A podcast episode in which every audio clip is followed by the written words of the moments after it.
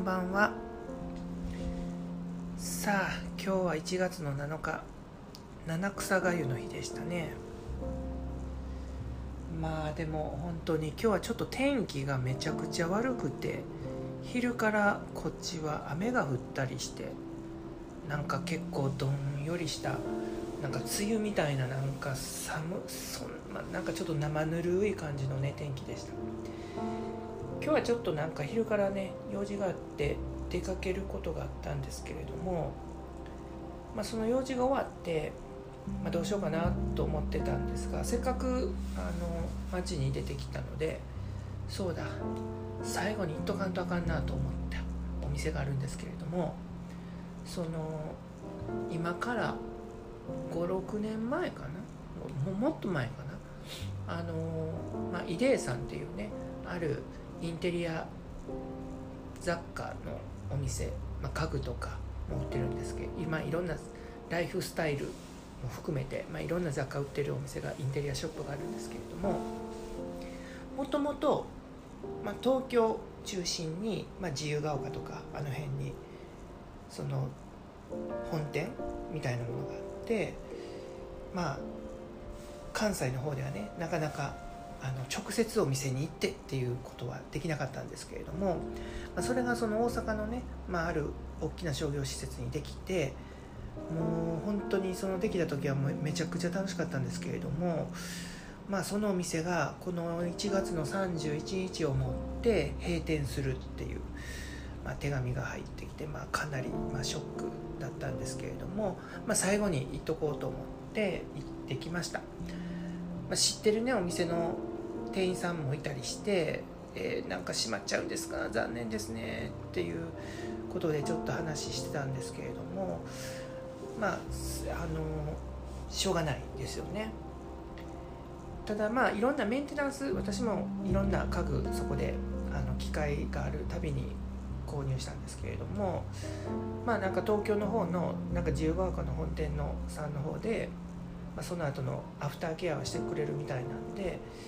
まあ、それはそれでねいいんですけれどもね。なんかやっぱりこう近くになくなっちゃうっていうのはねとっても悲しいですよね。で今日は まあのまあ、スリッパとあとルームフレグランスですかね。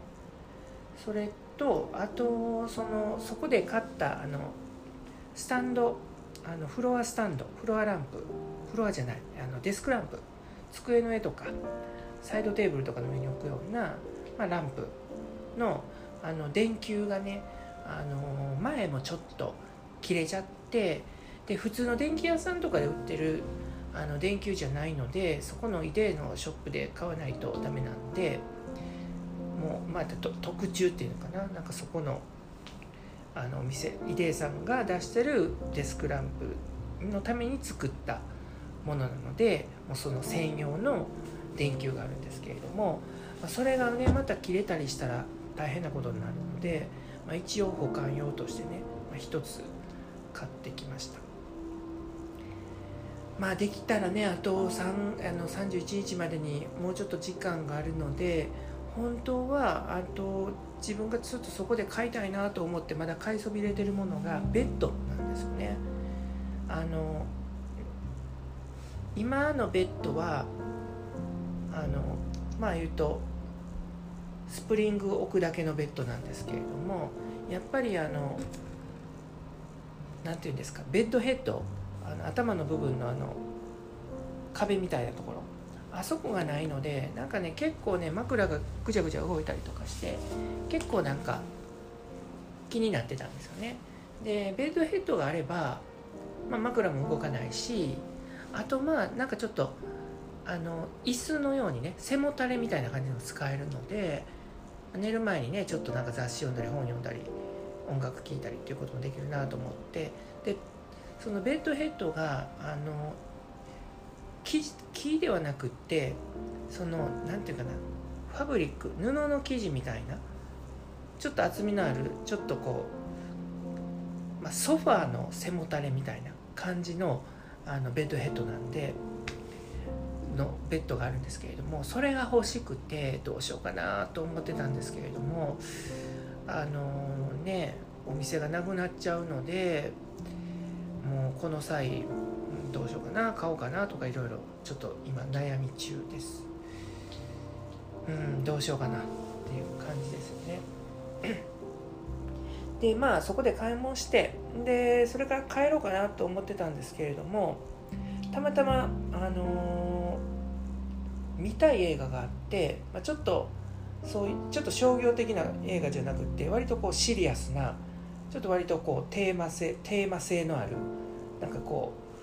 うそういう映画があるんですけれどもあの映画のタイトルが「ファミリア」っ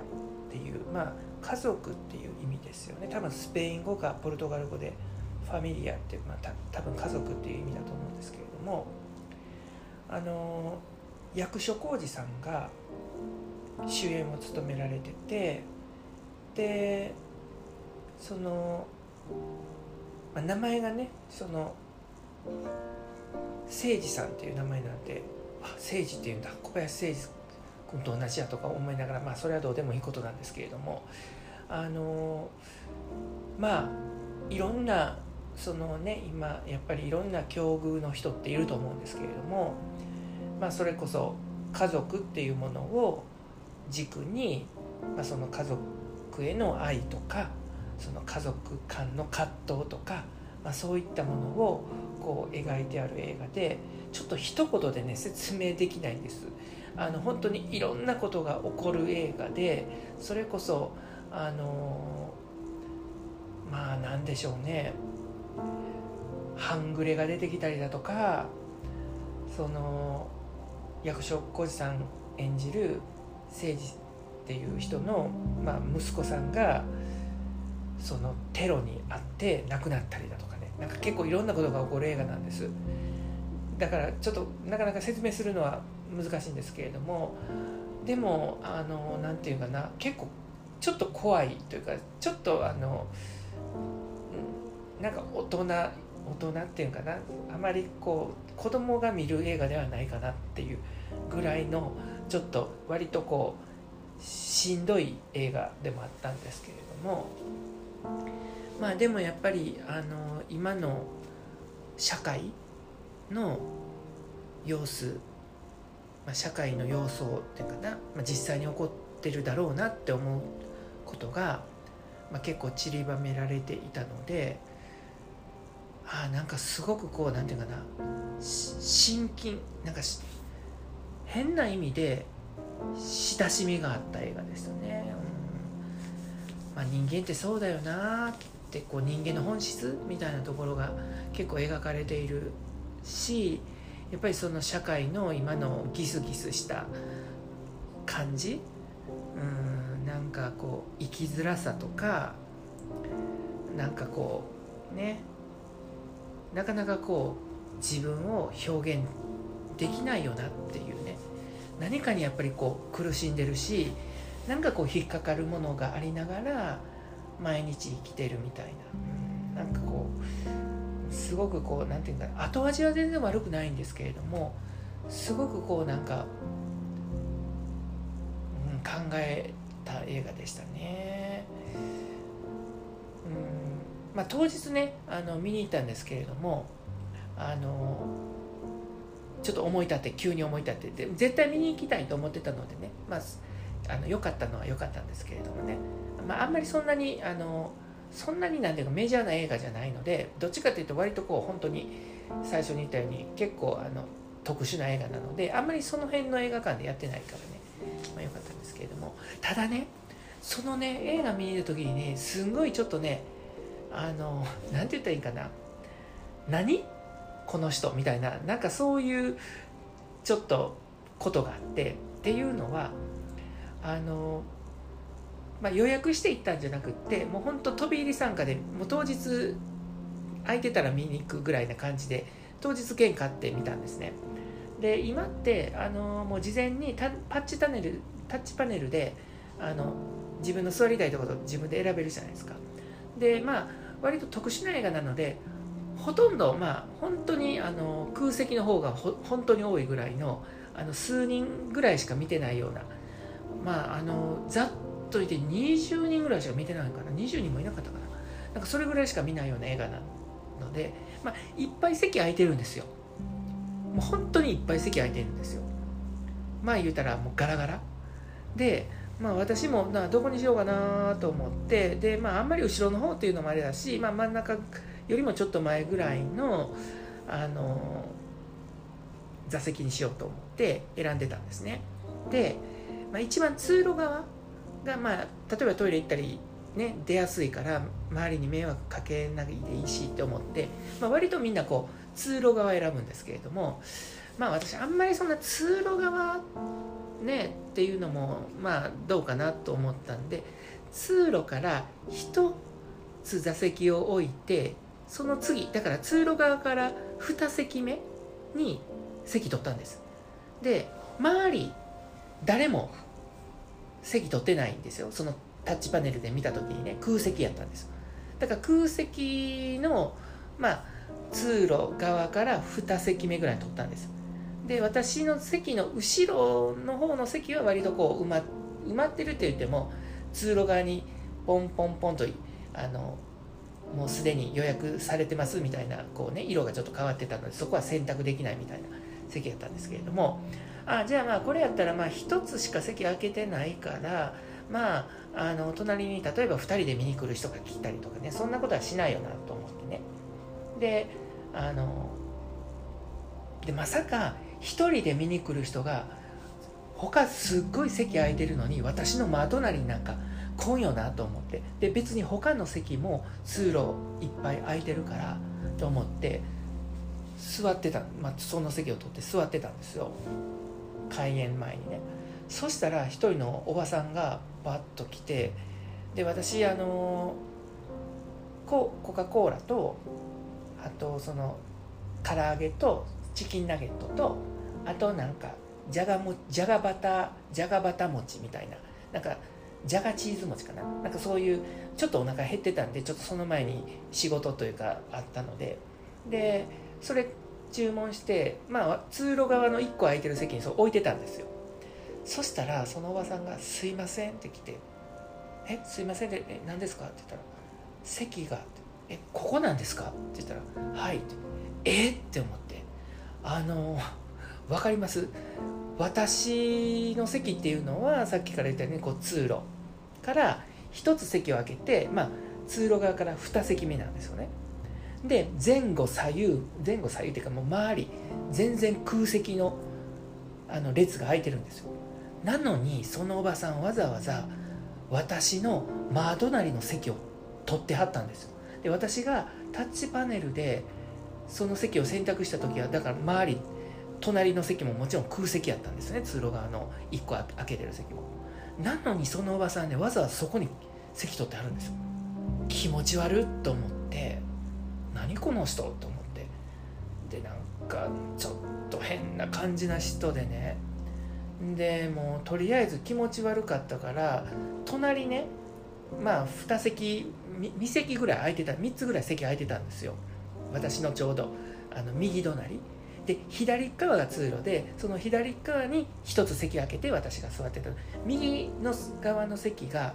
3つぐらい空いてたんでもうね当然私移動しました。だってねそんな一緒に友達でもないしねなんでわざわざそんなあのもうピンポイントで私の隣を選んでる感じなんですよ。で気持ち悪いと思ってでもうほんとちょっとこれは耐えられへんわと思って。でまあ今ねこんなコロナがまた蔓延し始めてる第8波の時期ですしそんなわざわざ来てなんかそれでちょっと顔色悪そうなおばさんやしなんか咳もしてるしもう気持ち悪いわと思ってもうすっともう映ったんですけれども。まあねなななんなんやろねあのおばちゃんって。何を思ってわざわざすんごい席空いてるのにもうガラガラやのにわざわざ私の隣の席を選ぶかなっていうね。なんかそういう人っているんですかね。いやちょっとねなんかそれが今日すんごい今日一のなんか気持ち悪い不可解なことでもうなんかそれからまあでも映画はそれからこうねゆったりと見れたんでねよかったんですけれども。まあねほんとなんか世の中いろんな人いますよね。なんかもうまあ別にそんな悪い人じゃないと思うんですけれどもわざわざ選ぶかって思いません？もうびっくりした。えここ？ここなんみたいな感じで。もうちょっと驚きましたけど、まあ、そんな感じであのー、まあ今日は結構あのバタバタした一日ちょっと用事があって出てたんですけれども、まあ、でも一応やらないといけないそのあの閉店してしまうお店にもまあとりあえず行けたし、まあ、映画もまああの見に行こうと思ってたのを見れたのでまあ良かったんですけれども。